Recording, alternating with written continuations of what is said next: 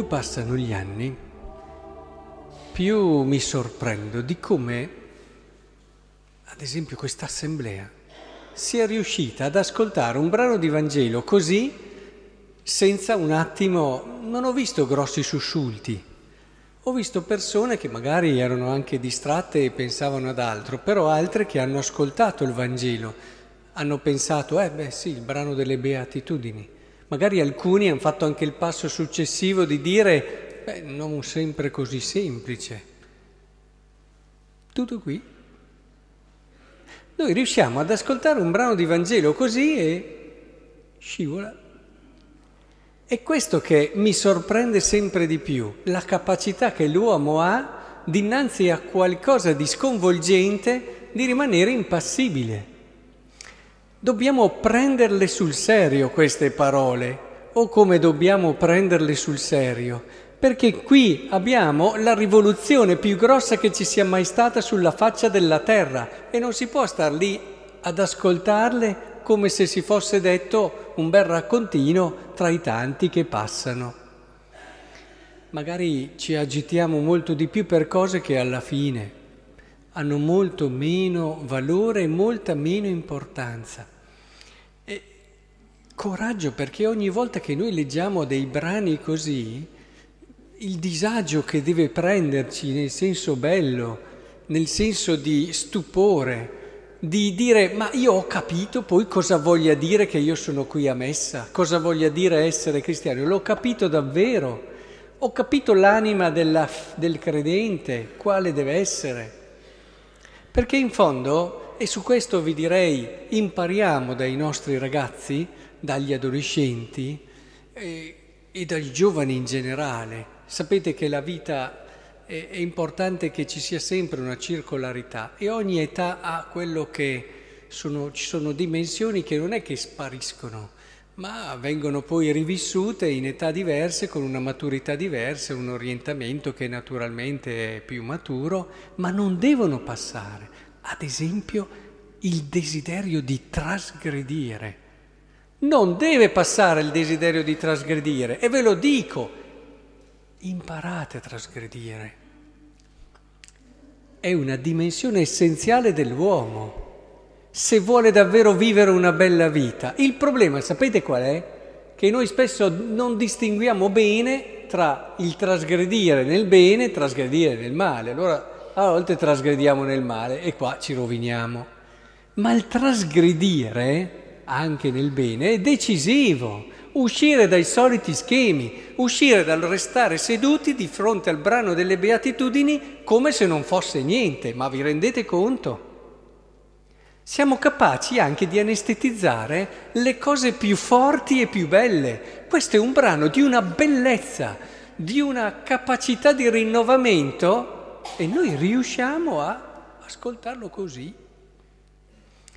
In fondo recuperiamo questa voglia di uscire da certi schemi perché non ci accontentiamo di quella che è una vita che perde di quello che è il senso più vero, perché qui dentro abbiamo un cuore che ha delle dimensioni infinite, lo vogliamo o no, ce l'abbiamo tutti. Possiamo averlo addormentato, possiamo averlo bastonato, possiamo averlo, ma metteteci tutto quello che volete, ma lui quel DNA lì non glielo possiamo togliere. Prendete una persona, fategli fare tutto quello che volete, picchiatela, torturatela, ma il suo DNA non glielo potete cambiare. Il nostro cuore ha un DNA infinito e non lo possiamo cambiare. Ma come mi piacerebbe che i miei parrocchiani imparassero a trasgredire un po' trasgredire in quel bene che ci porta ad andare fuori degli schemi e a vedere che davvero i poveri sono beati, che davvero il garantirsi sempre tutte le sicurezze alla fine ci appiattisse in una tranquillità. Ah, adesso proprio sono tranquillo. E poi domani ti chiedono la vita e cosa fai? Ti ammali? Sei proprio così tranquillo? Oppure che iniziamo a metterci in una prospettiva di dire, eh, beati coloro che sono nel pianto perché saranno consolati, a non vedere solo le sofferenze come un qualcosa di negativo, ma cercare dentro, leggerla dentro quella sofferenza lì. Che cosa mi dice della vita quella sofferenza lì? Perché è vero, c'è una reazione a pancia e allora dici, ah no, o Dio è cattivo, o Dio si è dimenticato di me, o tutte queste cose. Ma se ci vai dentro a quella sofferenza lì, capisci molto di più, capisci molto di più chi sei, capisci molto di più chi è Dio, capisci molto di più la vita. E così potresti andare avanti. E I miti, la mitezza, inteso nel suo senso più bello, nel suo senso più alto, di non mettere mai davanti a tutti le mie esigenze la mia persona in fondo il mite, quello non il timido, eh? perché il timido ha sì un comportamento in apparenza mite, ma la mitezza è un'altra cosa. Anzi, interiormente il timido ritorna sempre a se stesso, a volte in modo eccessivo, e si agita e si preoccupa per più del, più del necessario, diciamo così.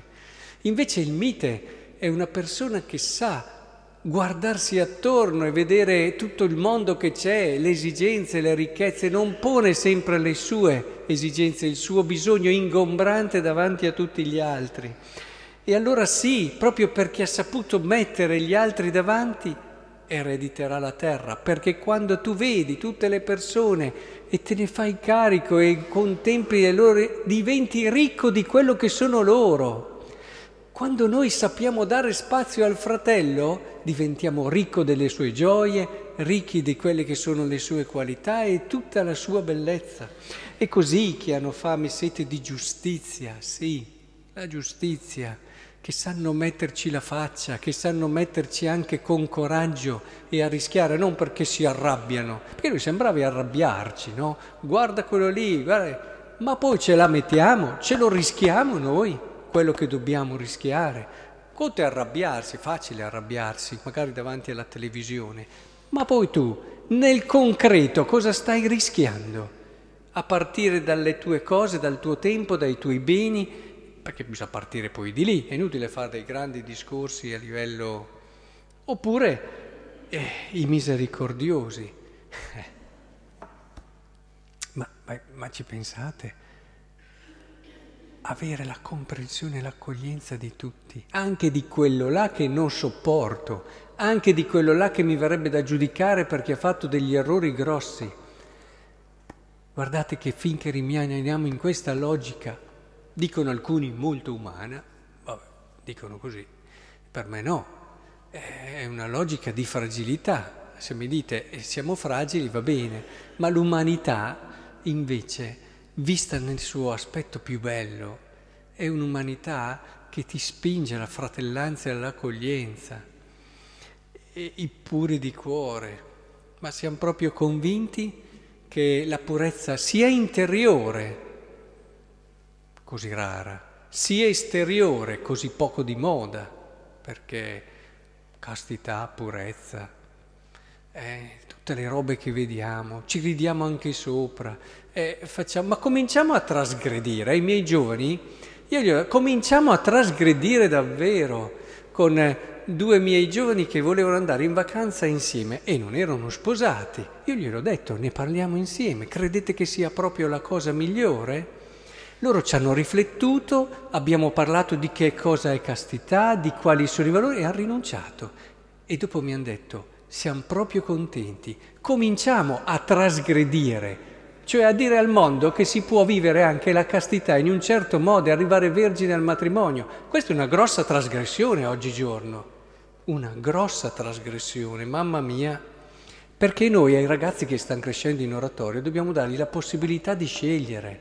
Perché se tutti fanno così, questa è stata la prima risposta che mi hanno dato quei due giovani, ma lo fanno tutti? Beh, se tutti fanno così, tu non dai la possibilità di scegliere ai ragazzi che crescono, sono obbligati a farlo. Facciamogli vedere come può essere più bello stare insieme e crescere insieme in un amore puro. Facciamoglielo vedere, allora dopo sceglieranno loro, chiaro, però almeno possono scegliere. Potremmo continuare, ma quello che io vi dico, abbiate il coraggio di trasgredire. Scoprirete, ma nel bene, eh?